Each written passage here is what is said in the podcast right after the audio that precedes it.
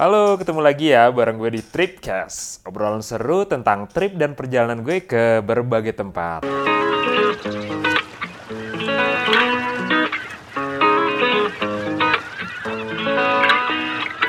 Nah, kali ini gue nggak sendiri. Ada teman gue di sini. Silakan dikenalkan namanya. Halo, gue Dite. Di sini akan ikut sharing tentang pengalaman jalan-jalan. Nah, itu dia Dita yang bakal nemenin gua di sini dan mungkin berbagi pengalaman yang terkait sama topik yang bakal kita bahas hari ini. Sekarang, bukan sekarang sih maksudnya hari ini kita akan bahas tentang spot-spot wisata yang ada di Bali Utara yang eh, bisa dibilang masih jarang dieksplor sama orang-orang Jakarta. Biasanya kan orang-orang Jakarta eh, ke Bali dia lebih memilih ke tempat-tempat yang lagi hits ya dan biasanya yang tempat-tempat hits itu ada di Bali bagian selatan atau bagian tengah nah itu yang biasa didatengin orang Jakarta tapi kali ini gue bakal kasih eh, info tentang spot-spot di Bali bagian utara yang masih jarang didatengin orang Jakarta Nah, eh, tapi sebelum itu gue mau tanya dulu nih ke Dita. Lu sebenarnya udah pernah ke Bali belum sebelumnya? Udah, udah pernah.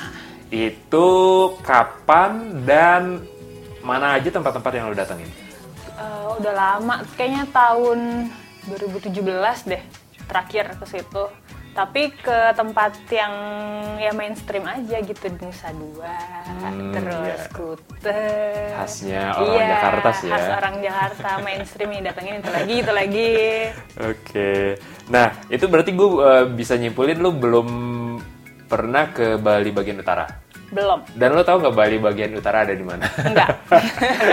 nah, kalau di di peta itu, lo kan biasanya yang Nusa Dua, Jimbaran, Kuta itu Ya, ada di itu. ujung bawah tuh. Nah, Bali bagian utara itu di ujung atasnya. Gitu. Nah, jadi di Bali bagian utara ini, ini emang eh, tempatnya belum seterkenal yang ada di daerah Bali lainnya sih. Yang bisa gue bilang yang paling sering dieksplor orang Jakarta itu di bagian selatan sama tengah kayak Ubud, terus Kintamani dan lain sebagainya. Kalau agak ke timur itu daerah-daerah yang tempat menyelam itu Amet dan lain sebagainya. Tapi kalau yang utara sama barat masih jarang banget dieksplor gitu. Jadi masih banyak tempat yang bisa dieksplor sebenarnya di Bali. Nah, eh, terus ini gue mau nanya ke Dita, lu sebenarnya kalau ke Bali itu yang pengen lo datengin itu daerah pantai kah? Yang lo cari itu daerah pantai kah? Daerah pegunungan yang udaranya sejuk dan segar atau apa? Pantai sih pasti. Kan Bali gitu, identiknya pantai. Oh, Jadi nyarinya itu. Oke, nah selanjutnya pertanyaan gue, lu lebih suka kalau ke Bali itu eh, ke Bali itu tempat yang rame atau yang sepi?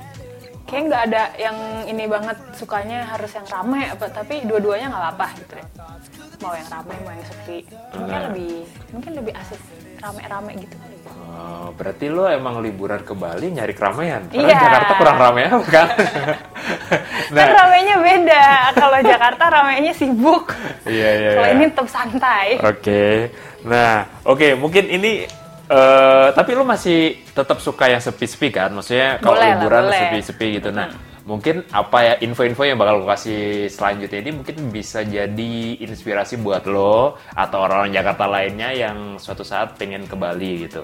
Nah, sekarang gue bakal ngasih 4 spot yang eh, masih jarang didatengin orang Jakarta. Tapi sebelum gue sebutin satu-satu, gue pengen ngasih semacam eh, apa ya disclaimer gitu. Kalau tempat-tempat yang gue sebutin ini, gue nggak jamin bakal lebih bagus dari tempat-tempat yang eh, populer di Bali di bagian selatan dan tengah gitu.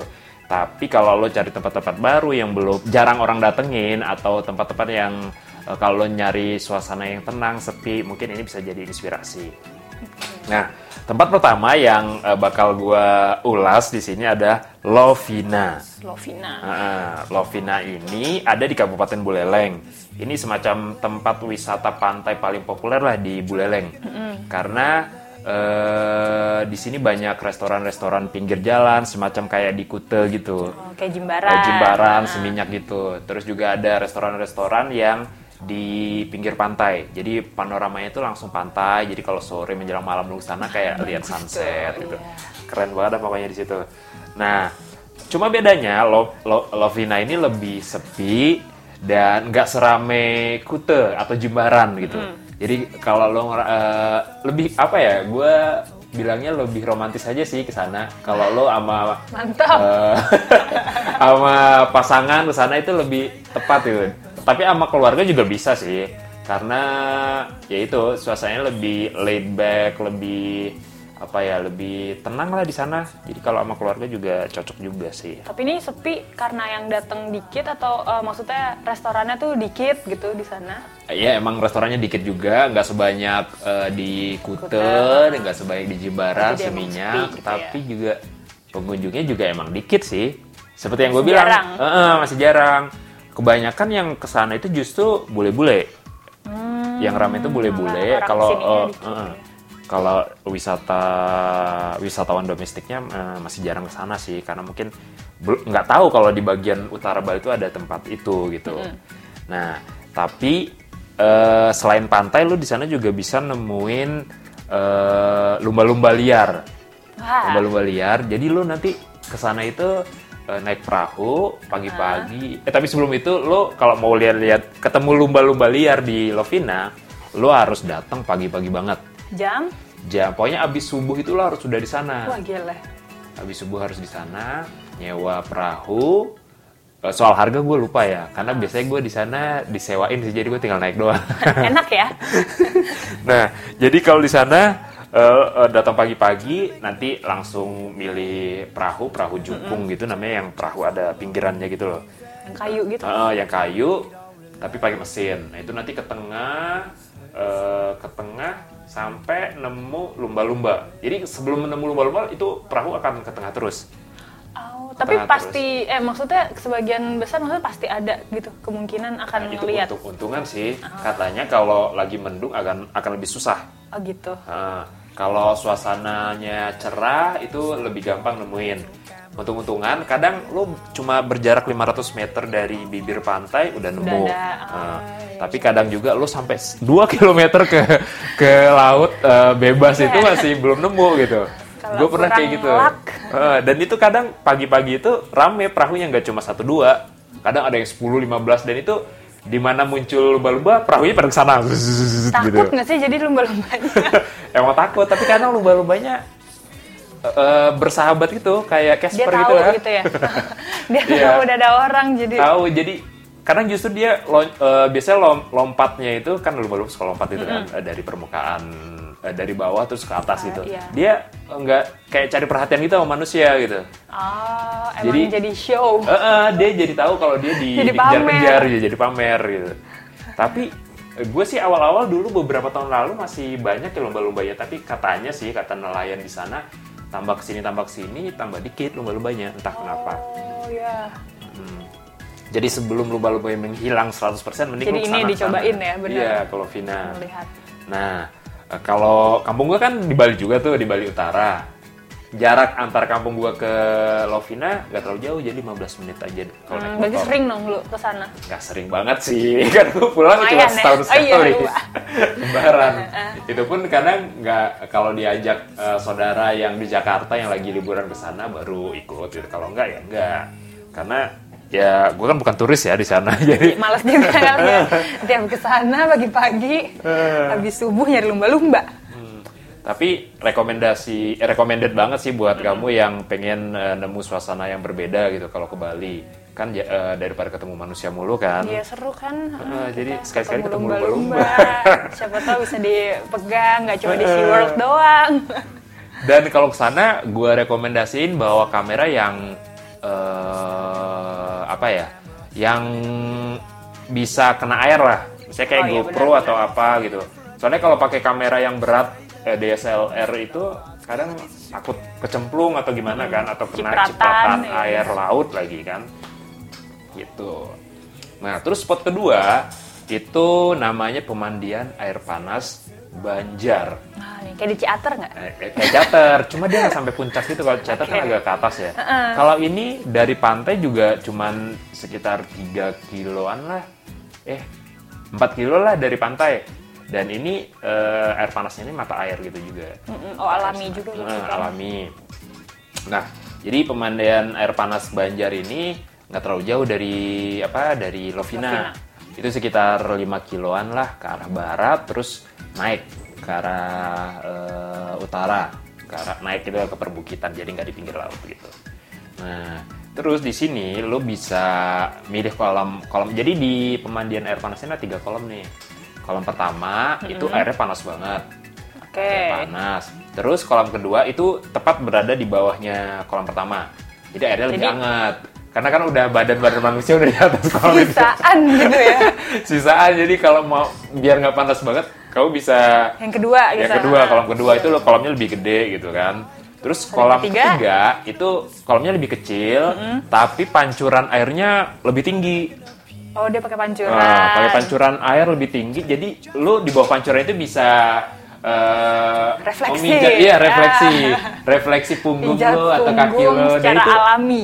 Seger banget abis dari situ gitu abis dari air panas itu seger Tapi yang ini dia panas juga nih kalau yang kolam panas ketiga. panas juga kalau yang kolam yang pancurannya tinggi ini Eh, jadi kalau mau refleksi pengen relax gitu ya boleh ke sini nih nah tapi pemandian air panas ini eh, ramenya sih pas weekend ya pas weekend dan kebanyakan warga lokal Oh, makanya ini karena belum diketahui sama turis gitu ya. Eh, Banyak. masih jarang lah turis-turis belum asing terlalu dan eh, lokal. Ngetop banget gitu selain itu juga eh, kalau mau ke sini gue saranin pagi-pagi Karena- biar nggak terlalu rame Oh iya benar. kan kalau nggak terlalu rame lu nggak nggak harus ngantri pancoran kan dan lu bisa pindah-pindah kolam Si kolam pancuran itu itu cuma satu tuh. nggak ada tiga refleksi. kalau di kolam pertama sebenarnya ada sekitar berapa ya tujuh atau 10 pancuran Oh, banyak. cuma dia nggak terlalu tinggi pancurannya Jadi nggak kalau bisa buat nggak bisa buat refleksi, gitu Oke. Tapi yang di kolam ketiga ini pancurannya tinggi sekitar 3 meter lah. Jadi berasa banget pijatannya gitu. Jadi kayak kayak apa sih itu obat eh, geliga gitu. Bisa pijat sendiri.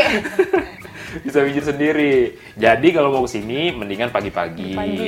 Itu pertama. Tapi kalau kepagian juga nggak bagus karena, itu kan Karena? kolamnya dikuras Isi. setiap hari. Oh. Kalau masih pagi tuh belum penuh airnya.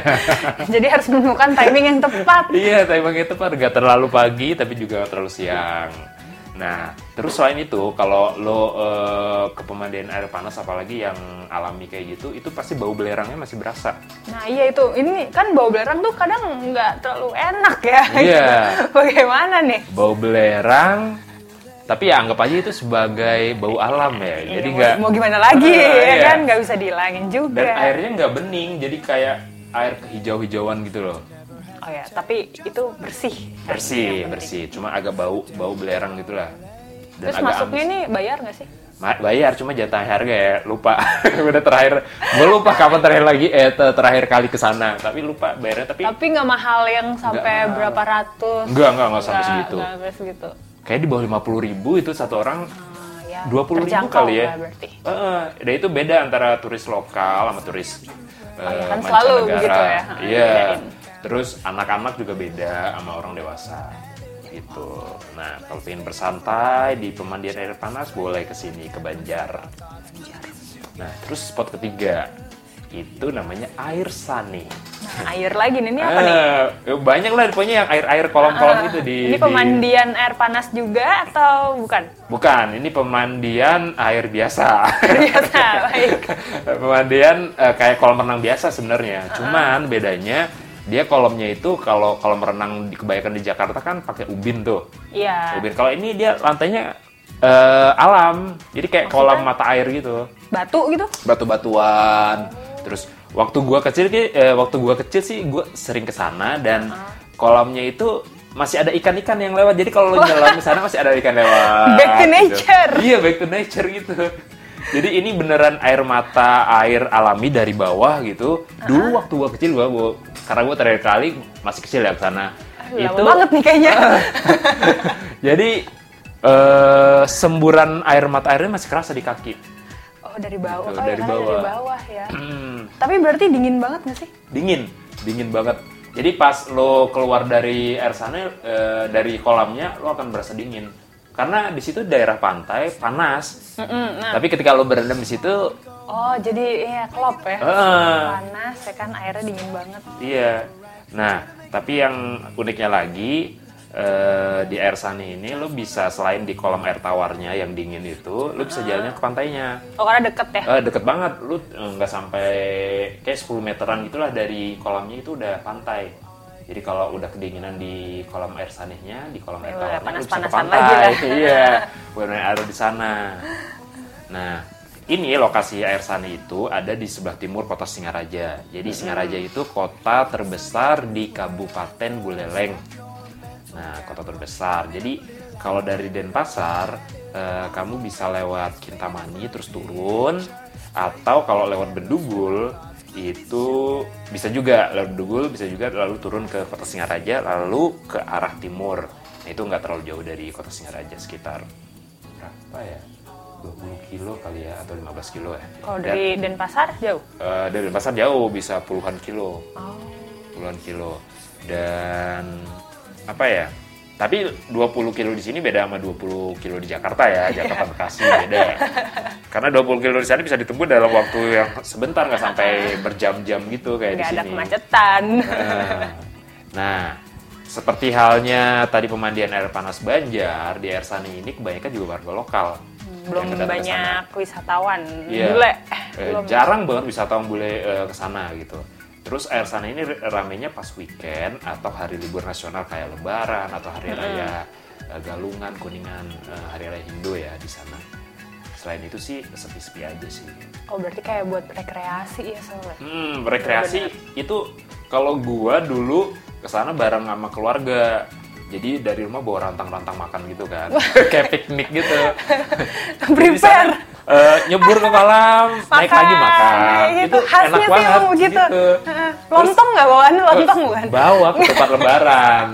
Dan Oh karena itu, pas lebaran. ke sananya. biasanya kita ke sana itu pas ini eh, kalau kita nyebutnya di Bali itu manis manisnya lebaran. Manisnya lebaran itu jadi lebaran hari ini eh, besoknya itu namanya manis lebaran. Oh gitu. Jadi kita nggak belajar satu hal lagi manisnya lebaran. Eh, manisnya lebaran itu di keesokan hari setelah lebaran. Jadi bukan Jadi pas manis. Pas ha ha hanya hari hanya. Kalau hari hanya kan lebaran tuh. Nah, biasanya hari H itu nggak boleh jalan-jalan. Oh, gitu. Eh, takutnya kata orang tua sih takutnya kena bala gitu. Entah itu kecelakaan atau Hmm, jadi apa. di rumah aja. Jadi kalau lebaran itu waktunya silaturahmi bukan jalan-jalan. Oke, baik. Waktunya jalan-jalan adalah Manisnya lebaran.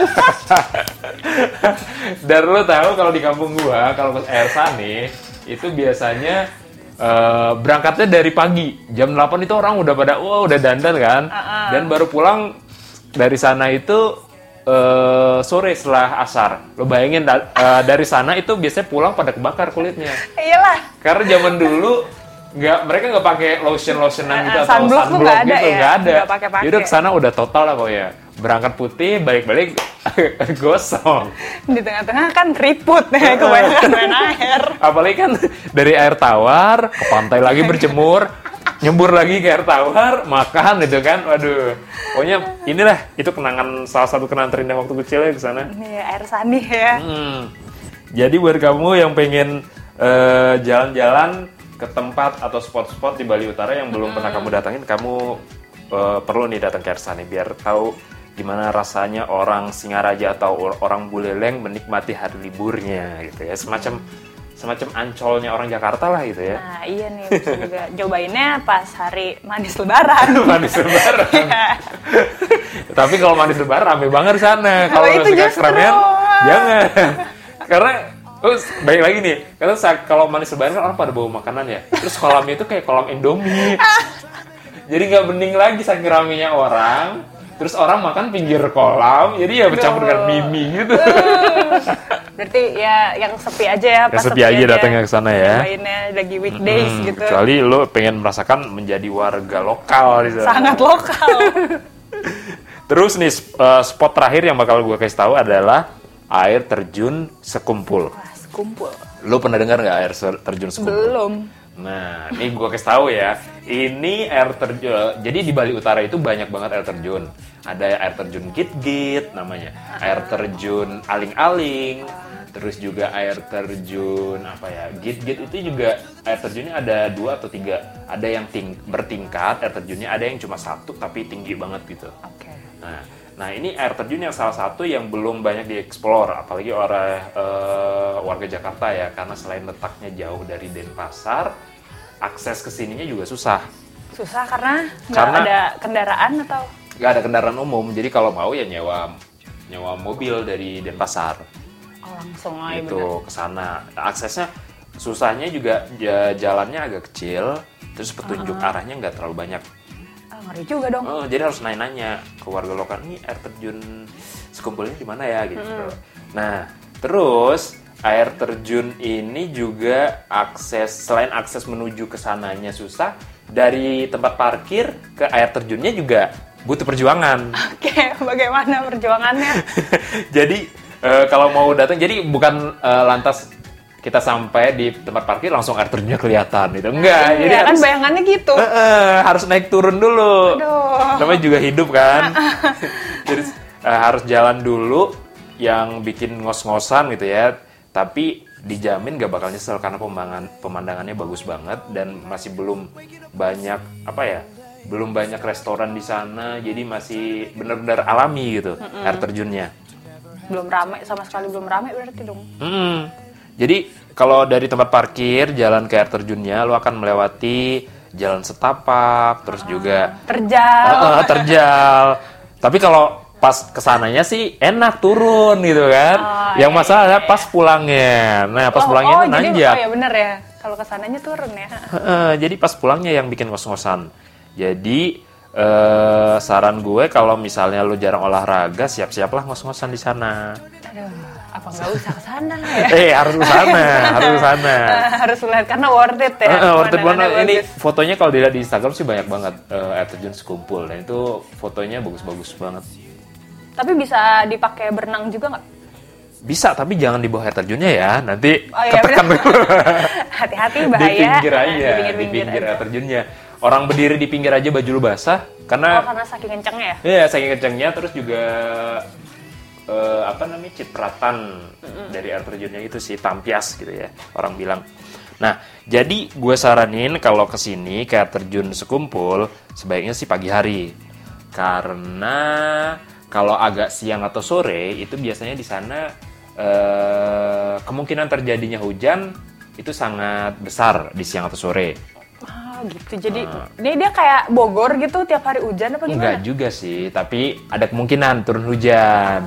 Dia lebih bukan ini ya. eh, kota hujan sih, tapi bukan Iya. kota hujan, tapi Tapi takutnya eh, itu biasanya hujan. siang sama sore itu suka hujan. Nah kalau udah hujan, licin jalanan kalau menuju ke eh, kalau mau menuju ke Nah, air terjunnya. iya, hujan aja ribet ya kan. Gitu. Jadi kalau ke sini mending pagi-pagi gitu karena biasanya udaranya masih selain udaranya masih segar belum terlalu panas juga eh, lebih sepi kan karena biasanya orang datang baru siang-siang. Jadi sekalian olahraga kali Sekalian olahraga. Kalau eh, waktu gua ke sana sih eh, sama sepupu-sepupu gua waktu itu karena mereka jarang olahraga ya. Aduh, jadi susah. Jadi susah. Jadi selain ngos-ngosan, betisnya sakit. Nah, itu dia. Sampai sekarang nggak mau lagi diajak ke sana. Sampai sekarang nggak mau lagi diajak ke sana karena nggak eh, takut betisnya nyut-nyutan lagi gitu. Jadi Nah, siap-siap. aduh, bener-bener. Itu salah satu konsekuensi Apa harus olahraga dulu yang ini sebelum ke sana? olahraga dulu, dibiasakan diri Ah, untuk persiapan jalan dulu. tubuh. Eh, jadi eh, biar nggak sakit-sakit badannya atau betisnya eh, keluar dari sana. Nah, itu ya. Itu empat spot wisata di Bali Utara yang masih jarang, bisa dibilang masih jarang didatengin orang Jakarta. Jadi kalau eh, orang-orang Jakarta seperti Dite yang mau ke Bali, boleh nih dipertimbangkan tempat-tempat tadi yang eh, gua kasih ya. Lovina, terus pemandian air panas Banjar, terus juga air sani, sama air terjun sekumpul. Ya, biar nggak ke tempat yang mainstream terus berarti nih ya. Hmm. Bisa jadi wishlist yang baru. Iya, betul. Tapi sebenarnya masih ada spot-spot lainnya sih di Bali Utara yang eh, nggak gua sebutin. Oh, masih banyak. Masih banyak, tapi mungkin lain waktu aja ya, biar Oke. episodenya banyak, nggak cuma ini doang. Kita lanjut lagi nanti. Oke deh, itu dulu obrolan kita sama eh tentang spot-spot wisata di Bali Utara. Makasih buat itu yang udah nemenin gua hari ini. Oke. Eh, sekarang kita pamit dulu ya. Nanti kita lanjut ke episode Selanjutnya. berikutnya. Ketemu lagi di Tripcast. Stay tune ya.